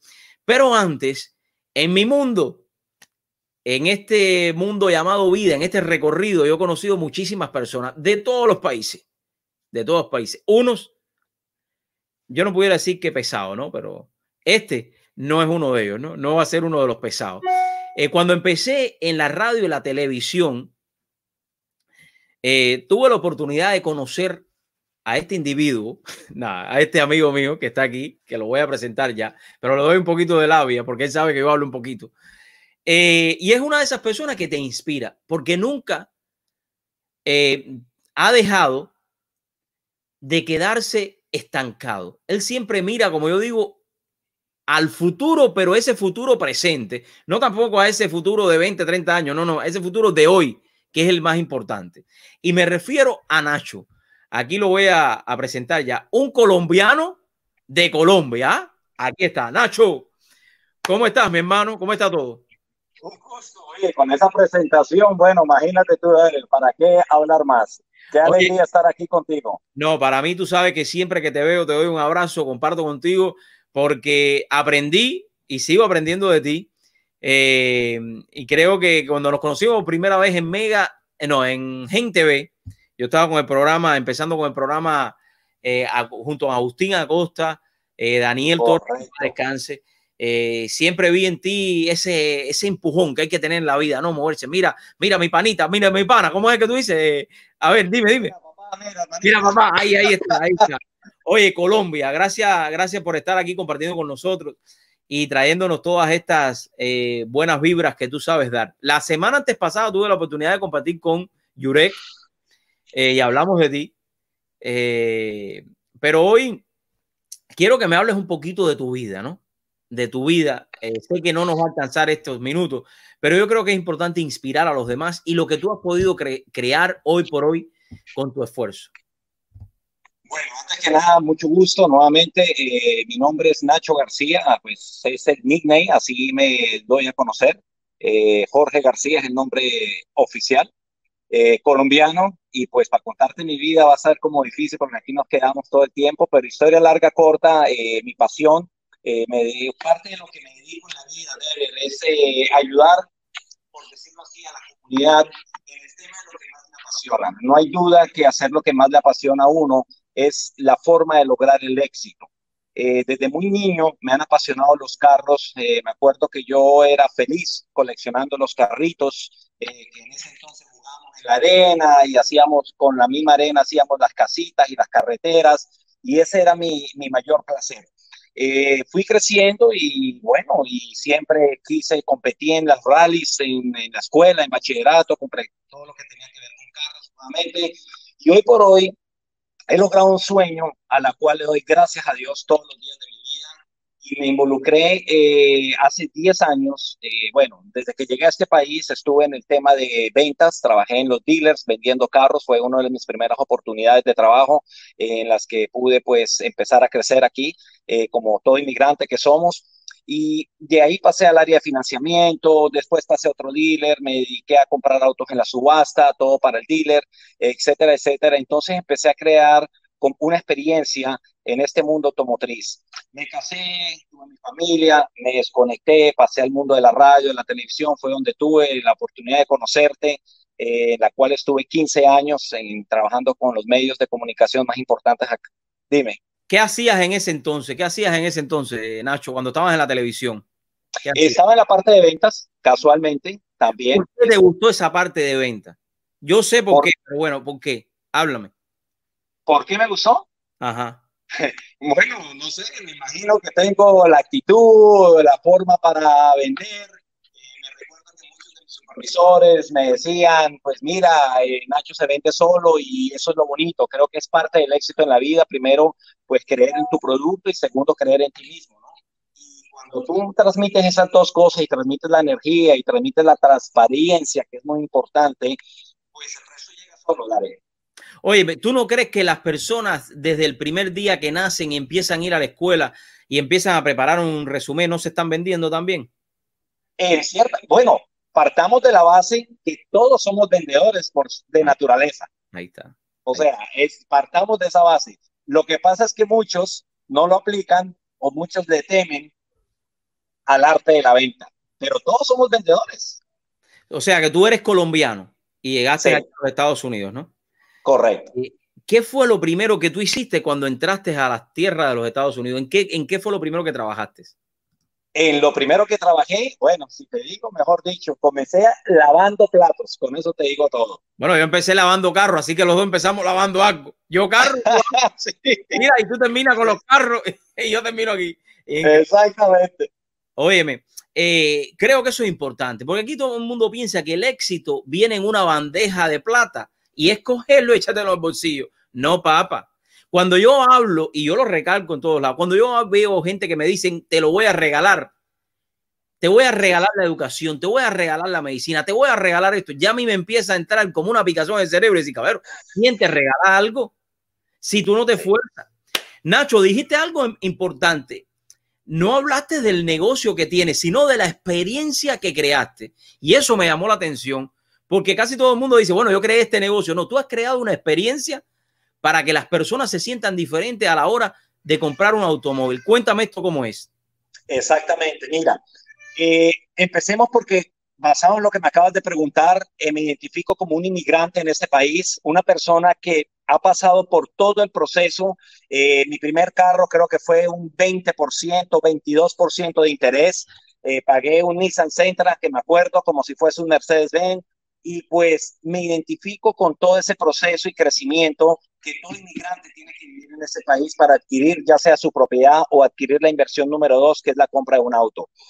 Entonces, como te comentaba, eh, a raíz de toda esa experiencia con los carros eh, de ventas, por los últimos diez años formo parte de una de las organizaciones de periodistas más importantes en los Estados Unidos.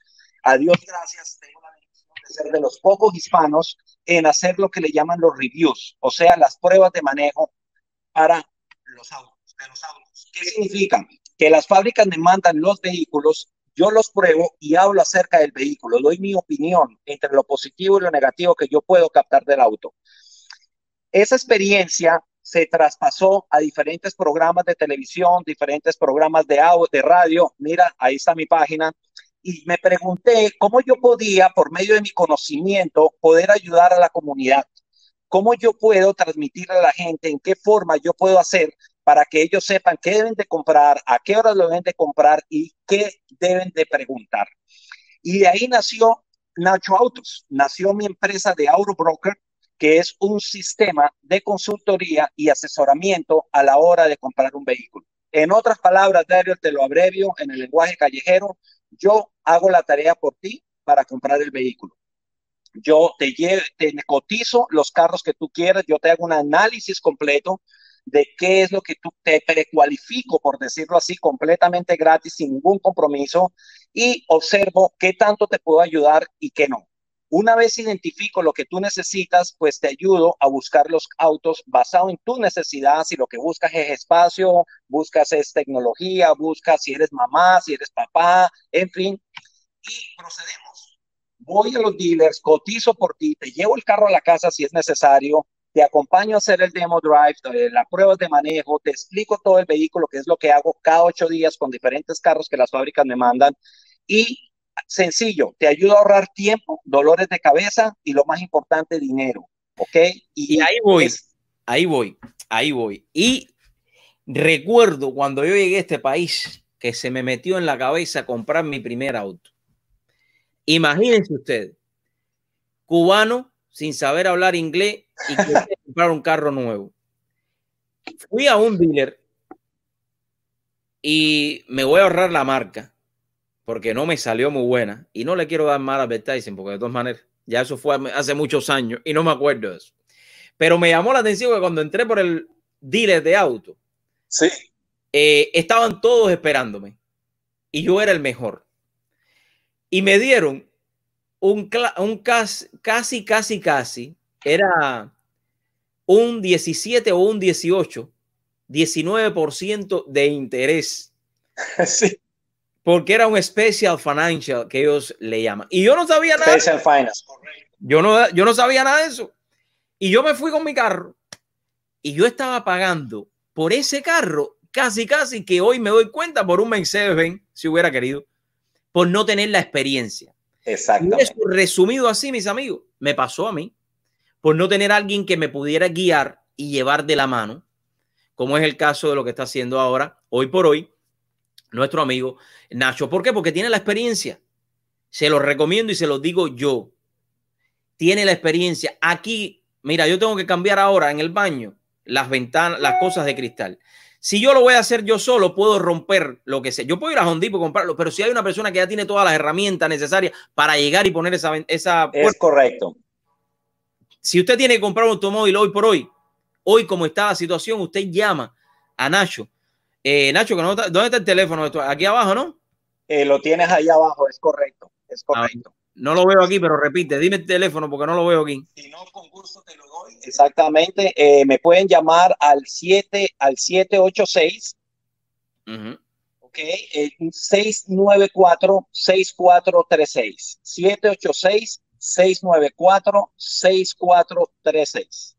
Nacho, esto que tú has creado es sumamente eh, acogedor, es sumamente importante para esas personas que no tienen experiencia. ¿Cómo, cómo, aparte de todo, cuál ha sido tu experiencia con tus clientes en estos, en estos últimos meses? Bueno, mira, eh, excelente pregunta. Eh, pues obviamente con todo lo que hemos vivido, con todo lo que estamos viviendo del coronavirus, pues obviamente el negocio pues se detuvo, pero gracias a Dios, en los últimos mes y medio, aproximadamente dos meses, se me volvió a activar. He tenido la bendición de vender unos cuantos vehículos en esta, en esta época, y la aceptación ha sido espectacular. Aparte de que quiero decirle a tu audiencia que si realmente se les está acabando el lease o están en búsqueda de un vehículo, es el momento perfecto para hacerlo. Los dealers están ofreciendo muchas promociones, muchos especiales. Los bancos están hambrientos por recibir esos clientes, hasta ofreciendo cero por ciento de interés. Cuando tú y yo pagamos intereses del diecinueve, veinte por ciento, entonces, dense en cuenta la magnitud de lo que están haciendo hoy día los bancos para ofrecerte y los dealers un vehículo nuevo. Pues, Así que es el momento perfecto. Yo creo que es importante eh, también que tú, eh, yo sé que es un concepto muy difícil, pero tú también nos ayudas a decidir si a ti te conviene más un lease, que te conviene más una, una, una compra, Nacho. Total. Parte del análisis que yo le hago a la persona es exactamente eso, Dariel. Es, es increíble, como dices tú, que hoy día hayan personas que tristemente todavía no sepan que un lease tiene un límite de millas, por decirte algo. ¿Ok? Han venido amistades mías, amigas mías, amigos que son realtors, que manejan todo el día buscando un lease porque obviamente quieren aparentar y quieren tener un carro de, de lujo para poder mover a sus clientes, pero no se percatan de que ese carro tiene un límite de doce mil millas, diez mil millas o quince mil millas al año. Parte de lo que yo hago es, o sea, lo último es la parte de la negociación. Yo educo a la persona, la, le pongo los pies sobre la tierra, como se dice, donde yo la instruyo y le explico qué es lo mejor que necesita de acuerdo a sus necesidades, de acuerdo a lo que quiere pagar, de acuerdo a si es una familia de cuatro, de cinco, si es una persona soltera, eh, basado en su trabajo. En muchos factores les ayuda a identificar los carros que menos ahorran gasolina de acuerdo a lo que está buscando y de acuerdo a su profesión. Y en todos los aspectos, como dices tú, es una orientación total. Yo creo que, Nacho, lo que tú estás poniendo, como tú lo decías al principio, yo te lo, y yo te lo afirmé, o sea, confirmé, es una experiencia. Darle esa experiencia a las personas que no tienen eh, eh, hasta cierto punto la mm, No, no, nunca han pasado por lo que es comprar un auto. Usted Correcto. No sabe lo que es llegar a un dealer y a veces tener una demora de cuatro o cinco horas. Espérate un momentico Exacto. que te voy a llamar al manager. Espérate un momentico que te voy a llamar mi supervisor. Espérate un momentico que el crédito lo tiene un poquito bajo, pero tú puedes darte dinerito porque si entonces pues después, y tú que te pasas, cuando, ya, cuando tú vienes a ver, te pasaste tres horas, cuatro horas desesperado. Y tú lo que estás loco es por firmar el papel. Ahí es donde viene el error. Firmas el Ay. papel y cuando firmas, ya, ya tú sabes lo que viene para arriba de ti. Entonces, bueno, te felicito porque dijiste la palabra clave y eso es muy, muy importante. Uno de los errores número uno que cometemos, me, obviamente me incluyo, que hemos cometido todas las personas que vamos a comprar un carro es el factor tiempo. Queremos salir del dealer volando. Hay un estudio que se ha hecho por miles de entidades que se dice que el noventa por ciento de las personas odian ir a un dealer. Por miles de factores, lo que tú dijiste, el tiempo, se les dañó el fin de semana, se les dañó el domingo, porque es pedante, porque el vendedor como tal, lo único que le interesa es su interés, no el interés como tal del cliente, y es ahí donde yo entro en la, en la batalla. Yo hablo el idioma de los dealers, pero también hablo el idioma de mi cliente, e identifico las prioridades de mi cliente, y yo lucho y peleo por las prioridades de mi cliente ante el dealer, ¿ok? Entonces, le minimizo una cantidad de tiempo. Cuando yo voy con un cliente mío a un dealer, el carro ya está listo, está en la sombra, para que no esté ni siquiera caliente por estar en, en el lote, ¿ok? Está con una botella de agua, está listo para la prueba de manejo, ¿ok? O sea, creo una experiencia. Jamás, no quiero decir jamás, pero muy pocas veces nos sentamos en un escritorio, como dices tú, a que nos llene una cantidad de información y papeleo. Eso con el servicio de Auto Broker, de Nacho Autos, no existe. Ok, entonces. Eh, eh, creo eh, que lo que has podido crear, bueno, mira, me, se rima y todo. Creo que lo que has podido crear es, una, es algo que no existe mucho. No solamente en el sur de la Florida, me atrevería a decir que alrededor de los Estados Unidos. Y lo has hecho con sacrificio.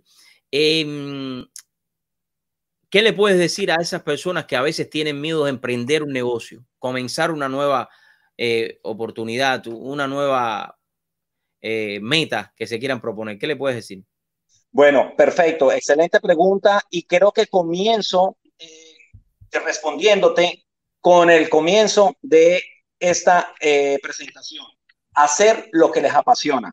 Indiscutiblemente a mí me han apasionado los carros y créanme que al llegar a donde he llegado no ha sido fácil. Me ha tocado prepararme, me ha tocado estudiar el tema de los autos, el tema de financiamiento, el tema de negociaciones, y es por eso que los invito a mi página web, porque en la sección blog ustedes van a encontrar en la parte de abajo todo lo que yo hago. Realmente yo les doy ahí una educación completa y les explico cuál es la diferencia de mi servicio de Eurobroker con otros sistemas de Eurobroker que existen en los Estados Unidos, que son muy limitados, pero que no existe, Dariel, y me atrevo a decirlo porque he hecho un análisis con mi empresa que se ha encargado de hacerme todo esto. No existe una empresa cien por ciento en español, una persona que trabaje directamente con las fábricas probando los vehículos y que tenga la experiencia que yo tengo para ofrecerle al hispano. Nuevamente, el número de teléfono, eh, Nacho, que se me queda. ¿Cuál es el número de teléfono? Porque, oye, me, mira que lo... siete ocho seis, seis nueve cuatro, seis cuatro tres seis. También, lo, también quiero invitarlos a que vean en mi Instagram lo que hago semanalmente. Ahí se van a dar cuenta los vehículos que manejo. Se van a dar cuenta absolutamente de todo. Y, por supuesto, en mi página web les explico, los educo, los enseño. Les digo qué deben de preguntar si van a comprar un carro usado. Les enseño qué, cómo saber si el carro está chocado o no. Tips importantes, en fin, todo lo que tienen que saber para comprar un vehículo. Y si se quieren ahorrar el tiempo y no quieren pasar por eso, pues simplemente llámenme. Incluso ahí están los fees que yo cobro. El fee que yo cobro es una tontería, por no decir otra palabra, y ese fee sale completamente gratis, porque yo le demuestro al cliente al final todo lo que yo le ahorro en todos los aspectos, incluyendo hasta el seguro del vehículo. Hay compañías que ya hoy por hoy el lease no necesita ser cien, trescientos mil de cobertura. Ya con un seguro full cover que es de diez mil, veinte mil, ya la empresa te entrega el vehículo sin ningún problema. Ahí nomás hay un ahorro mensual impresionante y muchos clientes no lo saben y las empresas no se lo dicen al cliente. ¿Por qué? Porque les conviene que el auto esté asegurado a lo máximo. No, Nacho, Nacho, y aquí pudiéramos estar hablando de esto. Yo creo que te voy a invitar la semana que viene para que pase, porque hay unos cuantos fees, unos cuantos fees que están escondidos en esos contratos que Por... tú estás mirando, no tienes ni idea que existen, para que ustedes lo sepan, y que a veces ni te hacen falta. Nada, una sola palabra, el éxito, ¿qué significa para ti? Dame una palabra nada más. Soñar con lo que quieres. Vuelva a decirme lo que no te oí bien. Soñar con lo que tú quieres. Nacho, gracias por la oportunidad. Te espero aquí la semana que viene. Y vamos a hablar de esos fees escondidos que están ahí. ¿Okay? Dale, un abrazo, bendiciones y saludos para toda tu audiencia. Que estén muy bien. Ya lo ven, mis amigos. Hoy le, le he puesto, he compartido con dos personas, uno colombiano y un venezolano, que llegaron a los, a los Estados Unidos cero. Y hoy han podido lograr muchísimas cosas. Pero si usted quiere lograr cosas también en su vida, usted tiene que entender las finanzas. Y usted tiene que aprender a diversificar sus inversiones. Y usted tiene que aprender a que su finanza no es solamente pagar los biles. Porque pensamos que yo gano un sueldo para pagar biles. Eso no, tú estás cogiendo dinero de aquí y tirándolo para aquí. Estás cogiendo dinero de aquí y tirándolo para aquí. Pero ¿y si tú coges un dinero de aquí y lo pones aquí pensando allá? Es un trabalengua, pero eso es importantísimo. Así que hoy nuevamente nos acompaña nuestro experto en finanzas, Damián Hernández. Y vamos a estar hablando, Damián, hoy estás sentado ahí en tu terraza eh, disfrutando del, del buen clima de Miami. Increíble eh, la buena vida de estos financieros. Esto es increíble. Damián, buenas tardes. ¿Cómo te sientes? Buenas tardes, Dari. Muchas gracias por tenerme aquí en tu programa y muchas gracias a todas las personas que te siguen y que te están escuchando siempre, porque traen consejos muy valiosos para toda nuestra comunidad. Bien, hoy vamos a hablar de un tema, de un tema importante, sin que el perro ese que tienes por al lado te muerda, porque creo que quiero que no te muerde ese perro que tienes por ahí. Está amarrado. Está amarrado, está amarrado. Y es el vecino. No, es lío. Eh, vamos a hablar del elevador financiero. ¿Y qué significa el elevador financiero? Eh, y quiero que seas tú mismo que me explique esto, esta, esta tesis, este, esta, este concepto. que hace que las personas también puedan entender lo importante que es tener este concepto en nuestras finanzas del elevador. Háblame de esto. Sí, Dari, yo creo que te has quedado demasiado conectado con, con ese concepto, que más que un concepto, te voy a explicar que es un vehículo, un vehículo que todo el mundo puede usar para hacer que su dinero crezca. Hoy en día, eh, la mayoría de las personas eh, están muy motivados con el lío de la bolsa y quieren invertir, quieren incursionar y, y realmente poner su dinero a crecer. Pero todo esto es un mecanismo que es un poquito complejo, que hay que estudiarlo, que número uno no viene en español, es en inglés, y que básicamente las personas se enfrentan a un gran riesgo. ¿Y por qué te digo que enfrentan a un gran riesgo, Dariel? Porque poquita información que tú tienes sobre las opciones que tú tienes para invertir, cómo tú vas a lograr que eso te pueda ir bien. Si hoy la bolsa está alta y mañana no sabemos, y puede ser viceversa, cómo poder triunfar eh, en eso. Entonces, nada, te voy a hablar del vehículo que tú quieres eh, que mencione, que es básicamente eh, los fondos mutuos.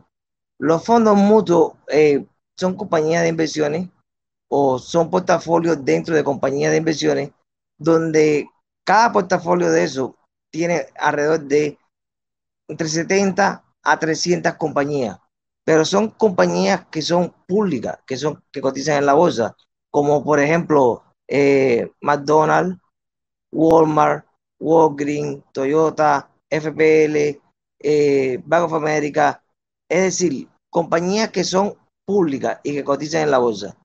Ahora, ¿cuál es el beneficio de poder tener en su portafolio de inversiones fondos mutuos?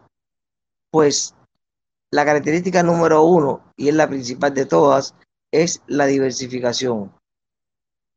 Imagínense que ese portafolio de trescientas compañías, usted lo visualice como un elevador, y que ese elevador, cada compañía esté representado por un cable, es decir, que ese elevador tiene trescientos cables. ¿Qué pasaría si un cable de eso se rompe? Pues básicamente nada, el elevador va a seguir funcionando, porque un cable no va a ocasionar suficiente daño como para que ese elevador debe funcionar. Eso es lo que queremos transmitirles a la familia cuando le hablamos de los fondos mutuos, para que entiendan que mientras mejor diversificado esté su inversión, menos riesgo tiene y más posibilidades tiene de ganar. Yo creo que has, has tocado un tema importante, y a veces las personas se olvidan de que en la vida tú tienes que diversificar tu capital. En la vida tú tienes que diversificar tus inversiones, porque ahora mismo vimos el caso de todo lo que ha sucedido con la economía y no cabe duda que las compañías tecnológicas sufrieron mucha, eh, eh, tuvieron mucha ganancia, pero otras compañías que no son de tecnología tuvieron mucha uh, pérdida. Pero si tú tienes balanceado, y, y, y ayúdame, Damián, a, a hablar esa parte, si tú tienes balanceado esas, esas inversiones, yo creo que la pérdida va a ser mucho menor, ¿no? Claro. Eh, de hecho, cuando te hablo de los fondos mutuos, hay Millo, miles de fondos mutuos. Hay dedicado a la tecnología, hay dedicado a el, minerales preciosos, hay dedicado a eh, ramas farmacéuticas, otras de automotriz, eh, innovadores. Hay fondos que son internacionales en economías emergentes como en, en la India, eh, y así, hay mucho. Entonces, lo que sucede es que cuando tú inviertes a través de ese vehículo, tú tienes la posibilidad, básicamente, de comprar eh, acciones que tú nunca las pudieras comprar si tú vas directamente. Por ejemplo, te pongo un ejemplo. ¿Cuánto vale una acción de Apple? de Apple hoy por hoy, eh, no sé, cien, eh, trescientos dólares, cuatrocientos dólares. Correcto. Ahora, yo tengo fondos que tienen las acciones de Apple y el mínimo para invertir en ese fondo son veinticinco dólares. Imagínate que tú puedas comprar una fracción de Apple en vez de invertir trescientos dólares en comprar una inversión, eh, una acción de Apple. Yeah. Te das cuenta el beneficio que tiene invertir en fondos mutuos. Es Entonces, que... es que puedes comprar acciones, eh, fracciones de, de acciones. Y eso en el mundo real del stock market no pasa. O tienes los trescientos dólares para comprarte una acción de Apple o no la puedes comprar. Punto. Y eso es eh, lo que tú ayudas a las personas, nos ayudas a nosotros a determinar dónde invertir ese dinero. Claro que sí, según la necesidad de la persona, según el riesgo de tolerancia, según el tiempo que tenga, porque el tiempo es muy importante.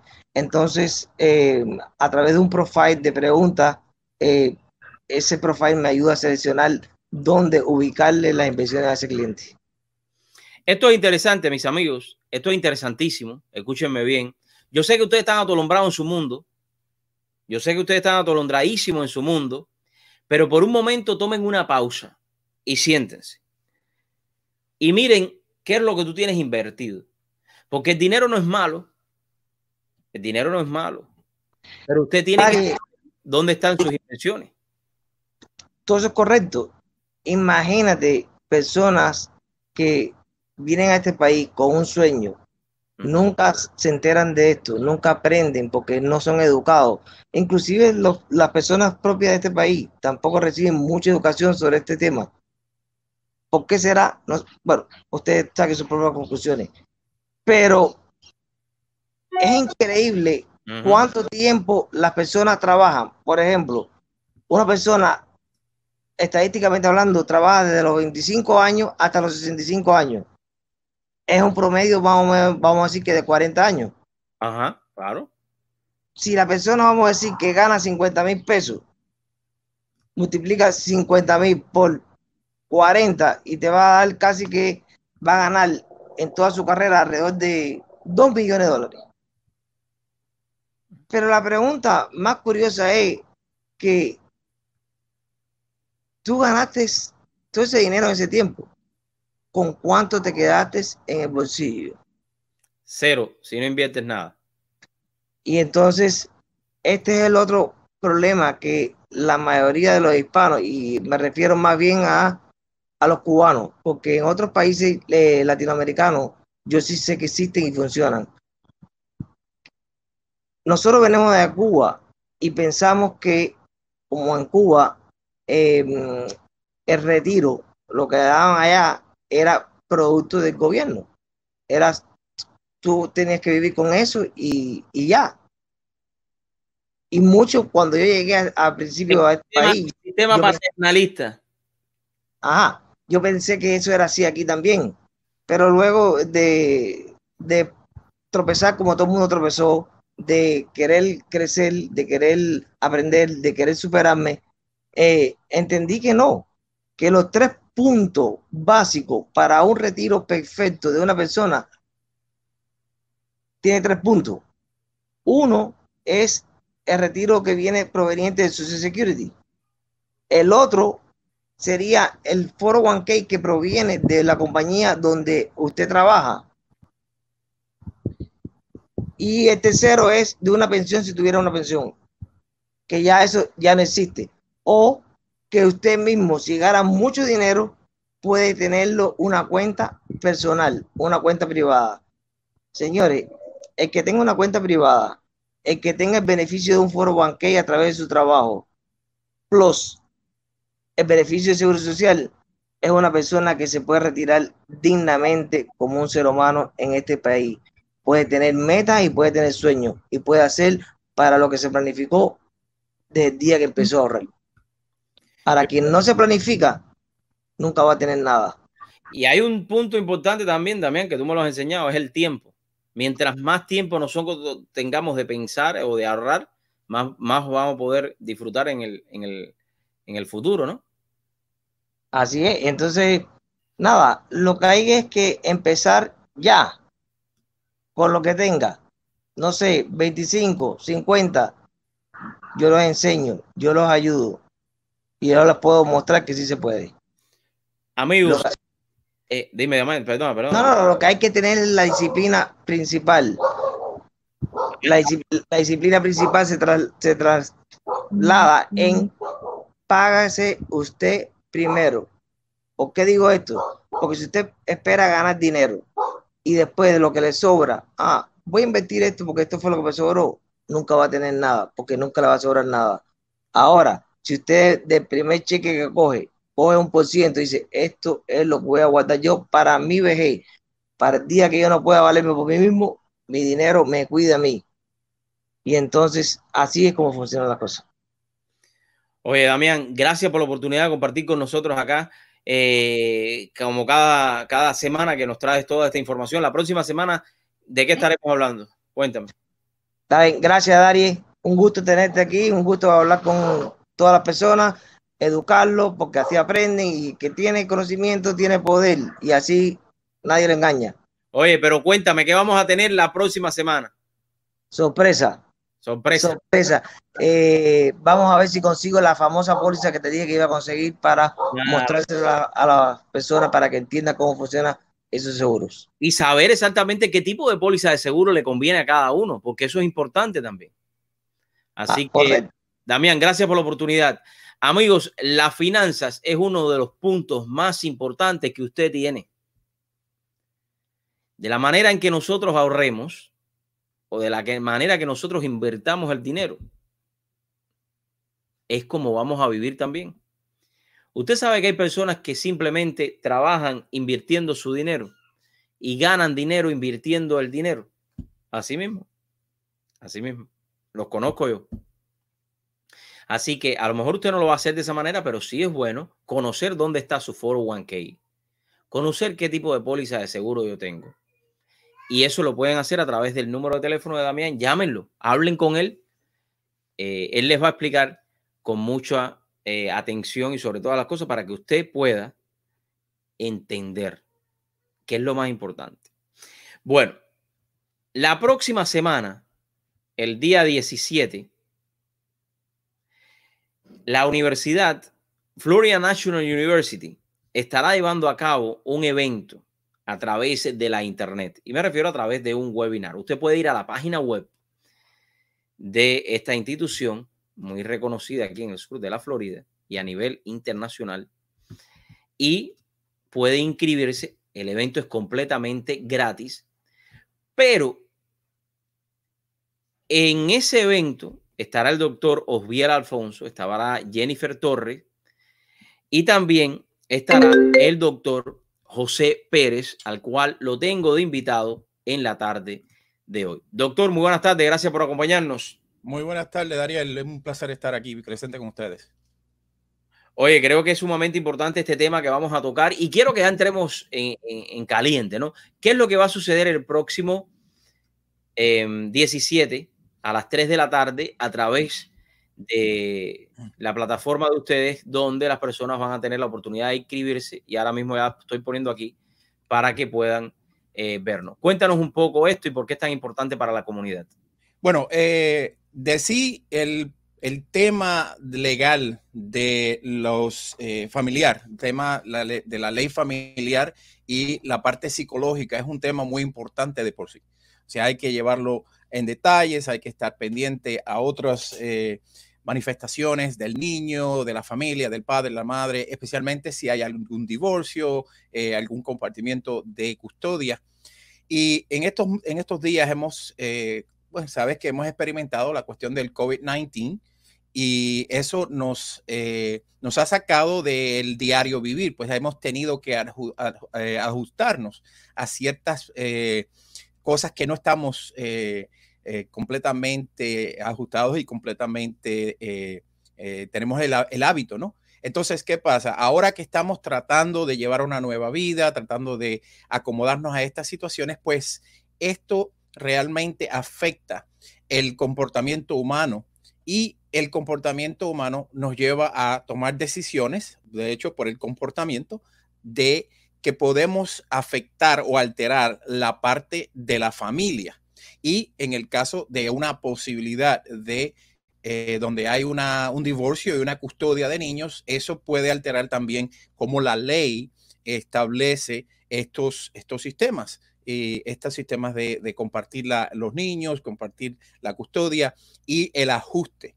Y eso pues eh, hay que tomarlo en consideración para poder llevar eh, una, llevarnos mejor y tener un mejor resultado, especialmente con nosotros y con nuestros hijos.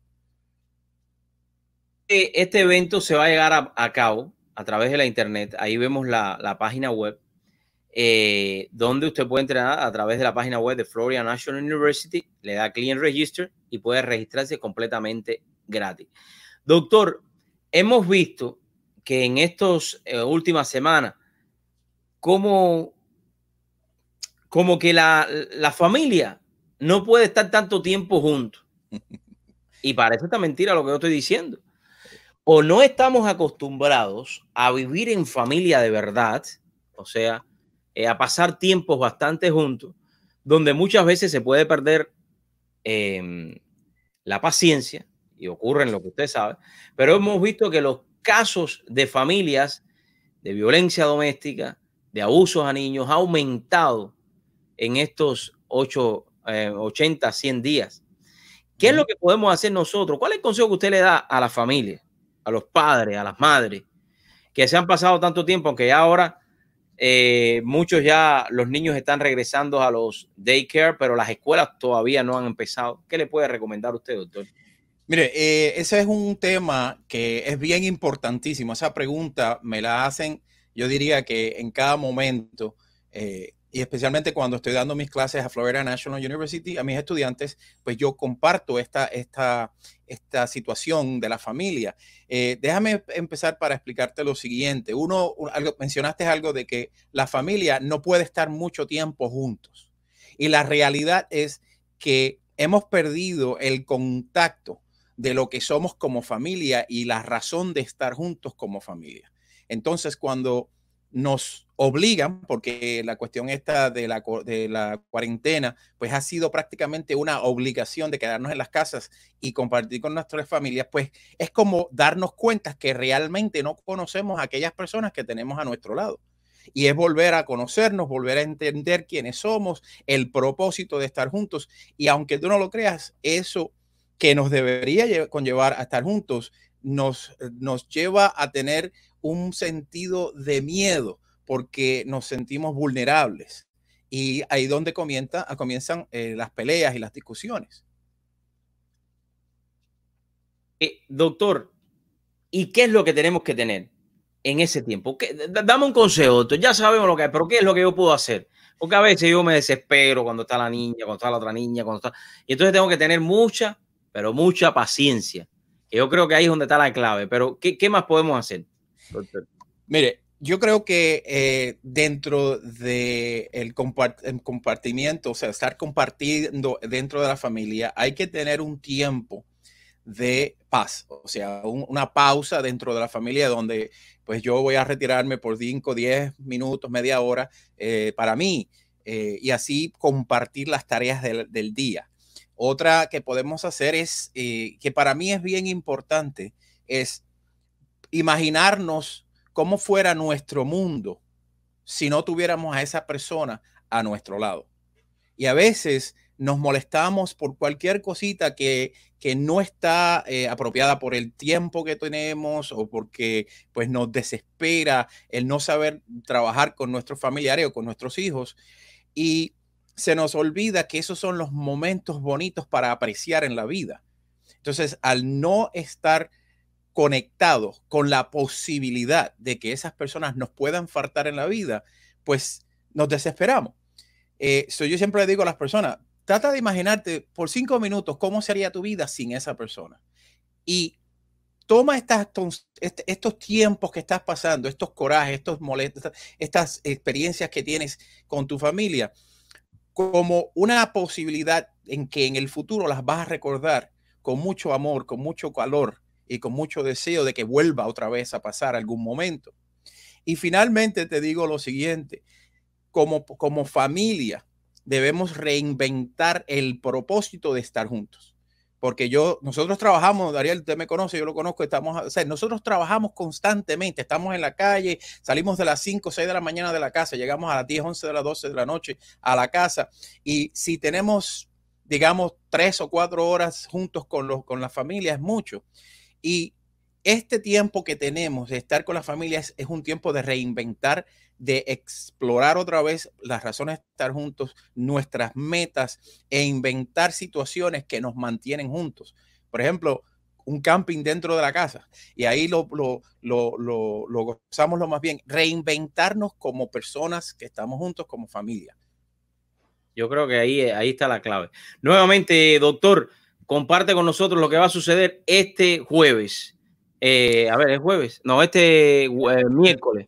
Miércoles, el miércoles, miércoles diecisiete. No, sí, eh, bueno, nosotros vamos, tenemos eh, el doctor Osviel Alfonso, eh, va a ser el moderador y nos va a, a, a guiar a la persona, o sea, a Jennifer Torres, que es una abogada de, en, el, en, en Miami, en el estado de la Florida, y mi persona, y vamos a hablar de un tópico basado en qué es lo que, cómo puede afectar la ley y el comportamiento humano a decisiones que tomamos dentro de los, por ejemplo, digamos, los divorcios, ¿no? Yo hablé de los divorcios al principio. ¿Cómo, cómo volvemos? Porque, por ejemplo, yo, me, yo estoy divorciado a mi esposa y si mi niña tiene, digamos, eh, siete, ocho años y estamos en una compart- compartiendo una custodia, ¿cómo vamos a, a seguir dentro de esta cuarentena, dentro de estos cambios que han habido? ¿Cómo vamos a seguir los patrones de cuidado? Eh, ¿Dónde vamos a llevar a la niña? ¿Dónde vamos a compartir? ¿Quién va a venir? Y a veces hay también unas discusiones, porque, por ejemplo, si yo voy a ver a mi hija y me toca, digamos, el viernes y yo tengo otra pareja, entonces mi pregunta va a ser que... Eh, tráeme la niña porque vamos, es mi, es mi semana o es mi fin de semana de compartir y la, mi, mi ex esposa puede que no le guste la situación porque yo tengo otra persona. Entonces hay unas cuestiones, tú estás cuidándote en la familia, yo no quiero que mi hija se enferme, yo no quiero que tenga problemas y eso crea una, eh, una un tira y jala, ¿no? Digamos a, a, lo, a lo buen eh, eh, de la calle, ¿no? El tira y jala este donde la, hay una discusión para ver quién es el que tiene la razón al, al momento de compartir los hijos, que es una parte que lo que no nos damos cuenta, que afecta mucho al niño, a la niña. Y otra cosa que es muy importante también, que lo vamos a ver desde el punto de vista psicológico y legal, que hay, hay veces donde, por lo general, bajo situaciones normales, eh, se utilizan a los hijos para manipular a la pareja, aunque haya sido tiempos de, de, de divorcio. Sin embargo, ahora con lo del COVID diecinueve, con el coronavirus y todas las necesidades que tenemos que tomar, todas las, las precauciones, pues esa parte manipuladora incrementa el comportamiento de manipulación hacia la otra persona. Y a veces pues se utiliza para no dejar que los niños vayan a donde, a donde su padre eh, y eso crea una conmoción, un dolor entre la familia, una emoción eh, inestable. Y entonces vamos a ver ese punto de vista desde el punto legal y punto psicológico. Doctor, gracias por la oportunidad. Eh, espero estar con ustedes compartiendo ese día ahí también porque creo que es importante llevarle toda esta información a la comunidad del sur de la Florida. Bien fácil, entras a Florida National University, f n u punto e d u, ahí puedes entrar, registrarte y dar esta conferencia. Una eh, conferencia gratuita donde muchos de ustedes se van a poder eh, llenar de toda esta información que tanta falta hace a nuestra comunidad. Doctor, algo que se nos quede. Bueno, no, espero que nos se unan a nosotros el día diecisiete, el junio diecisiete, el, el miércoles a las tres de la tarde, eh, y, y para que podamos darles unas orientaciones a personas que la necesitan y a personas que realmente quieren ser educados en esta situación. Va a ser muy interesante, muy ameno y va a ser en español. Doctor, gracias. Gracias por la oportunidad. Gracias por la invitación. Ahí está la información, mis amigos. Si usted quiere compartir con nosotros ese día, lo puede hacer. Así que no tenga pena, simplemente entre aquí a Florida National University, como pueden ver ahí mismo, eh, ahí entren y pueden inscribirse completamente gratis. Las oportunidades en la vida se te presentan de diferentes maneras. Y yo siempre lo comparo con una mariposa que va volando o una abeja, que las dos, aunque ustedes piensen que no están haciendo nada, están trabajando. Una para tomar el polen y la otra para sacar de esa flor su néctar, que lo convierte en miel. Así es la vida. Así son las oportunidades que se te presentan en tu vida. Y la pregunta sería, ¿eres capaz tú de discernir dentro de tu mundo, que a veces es muy convulso o a veces está lleno de mucho ruido, cuál de esas oportunidades es la que más te conviene? Esa respuesta de poder discernir cuál es la oportunidad que tú estabas esperando, solamente lo vas a poder encontrar en ti. Porque muchos te podrán dar consejos y decirte de la mejor manera cómo puedes encontrar esa forma o esa fórmula para poder alcanzar el éxito. Pero ese discernimiento solamente lo vas a poder encontrar en lo más profundo de ti. Ahí, donde nadie con sus consejos te puede hablar, porque solamente tú tienes que interiorizar dentro de ti para poder descubrir esa fuerza que tienes, ese discernimiento, para poder alcanzar el éxito. Nos vemos mañana. Tu amigo Dariel Fernández. Recuerda, saber discernir es sumamente importante.